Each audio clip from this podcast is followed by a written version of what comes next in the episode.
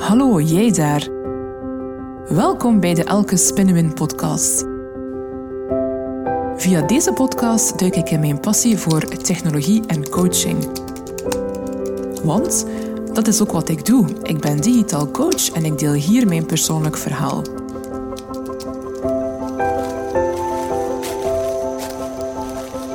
Als vervent wandelaar ben ik altijd op ontdekkingsreis. Ik ben dan ook 100% een creatieve generalist met een breed interesseveld gaande van persoonlijke groei tot technologie en organisatieontwikkeling. Ik ben Elke en ik ben super trots om een vrouw te zijn in de IT. Ik blaas een nieuwe wind en ik heb een unieke menselijke aanpak. Veel luisterplezier! Hallo, hier ben ik weer met alweer een nieuwe aflevering van de Elke Spinnenwin podcast.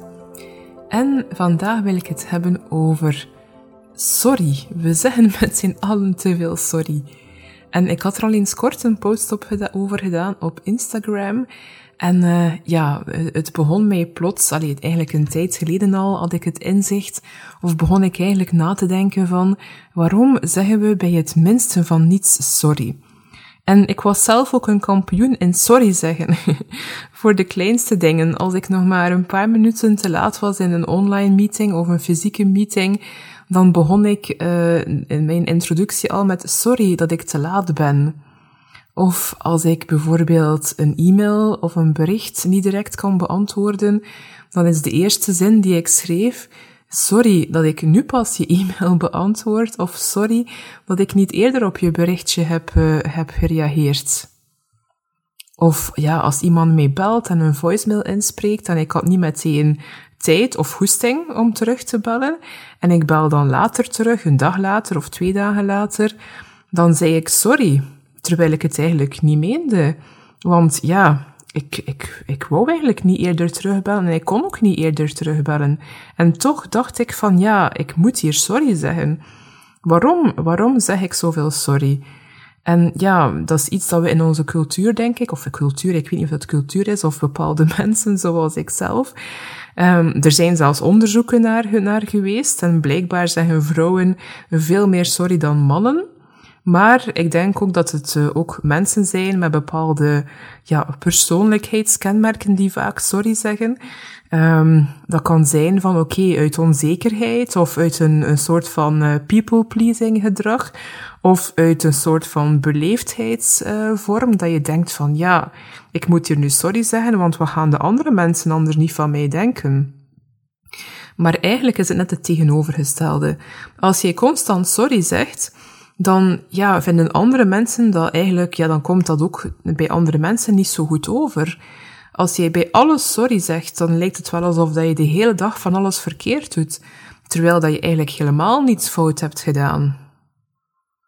We zeggen echt met z'n allen veel te veel sorry, sorry, sorry, sorry, sorry, sorry, de hele dag door voor het minste van niets.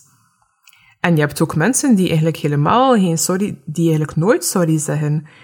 Um, dus voor mij, dat inzicht van, we zeggen altijd sorry over voor de kleinste dingen, maakt dat ik bewuster ben gaan omgaan met het woord sorry. Er zijn natuurlijk omstandigheden of situaties waarin dat je, dat het natuurlijk wel nodig is en gehoord is dat je sorry zegt. Stel nu, je loopt op straat tegen iemand aan, je botst tegen iemand, en als je dan gewoon doorloopt, ja, dat vind ik persoonlijk echt ook onbeleefd. Dus in zo'n situatie zou ik echt ook mijn excuses aanbieden aan die persoon. Van, hey, sorry dat ik, u, dat ik tegen u aan ben gelopen. Um, en zo verder. Maar in bepaalde andere situaties, zoals de kleine voorbeelden die ik opsomde, een e-mail later beantwoorden, een telefoon pas later terugbellen, enkele minuten te laat zijn in een meeting, moeten we daar steeds sorry voor zeggen? Nee, eigenlijk niet. En uh, wat kan je dan doen in de plaats? Ik heb geleerd om, want ik heb soms nog de neiging, het is soms echt als een automatisme ingesleten.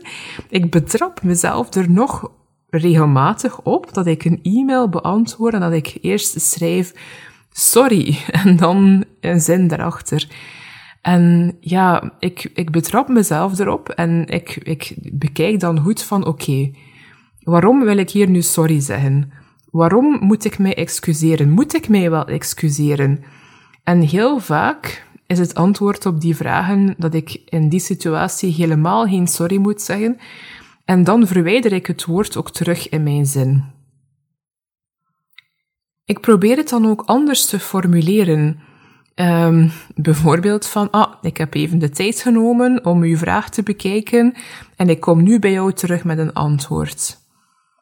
Um, of uh, bedankt voor het wachten. Bedankt dat je het geduld had om even te wachten tot ik u kon terugbellen. Of uh, bedankt dat je de meeting nog niet bent gestart. Bedankt dat jullie even op mij hebben gewacht tot ik kon aansluiten, want ik kwam nog uit een vorige meeting. En zelfs die want, je hoeft je niet altijd te verantwoorden van waar dat je komt of wat je aan het doen was. Misschien was jij gewoon echt in de flow aan het werken, geconcentreerd aan het werken, en was je even de tijd uit het oog verloren. Dus ja, ik probeer echt bewuster met het woord sorry om te gaan. En ja, hebben we, mijn, mijn dingen was ook van, ja, we zeggen dat woord sorry, maar zorgt dat er dan voor dat we een beter gevoel hebben als we dat zeggen? Heel vaak niet.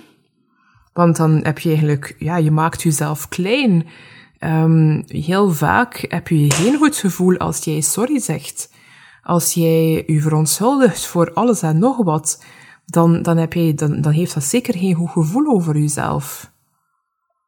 En als je het op een andere manier formuleert, ja, dan is dat veel positiever, veel krachtiger ook en veel krachtiger ook naar de andere mensen rondom u. Dus ik ben benieuwd, herken jij dit bij jezelf? Vind jij dat je ook te veel sorry zegt? En ga jij er in de toekomst veel meer op letten um, om het woord sorry gewoon te elimineren uit je vocabulaire of enkel wanneer het echt nodig is? En ga jij ook kijken als je het woord sorry nog gebruikt, wat dat je in de plaats kunt zeggen? Ik ben benieuwd. Als deze podcast jou inspireerde, er is een heel leuke nieuwe Belgische app, Checkpot. Dat is een soort van TripAdvisor voor podcasts, waar dat je podcasts kunt beoordelen en waar dat je ook op basis van de interesses die jij aangeeft een soort van persoonlijke feed voorgesteld krijgt van podcasts die jou mogelijk kunnen interesseren.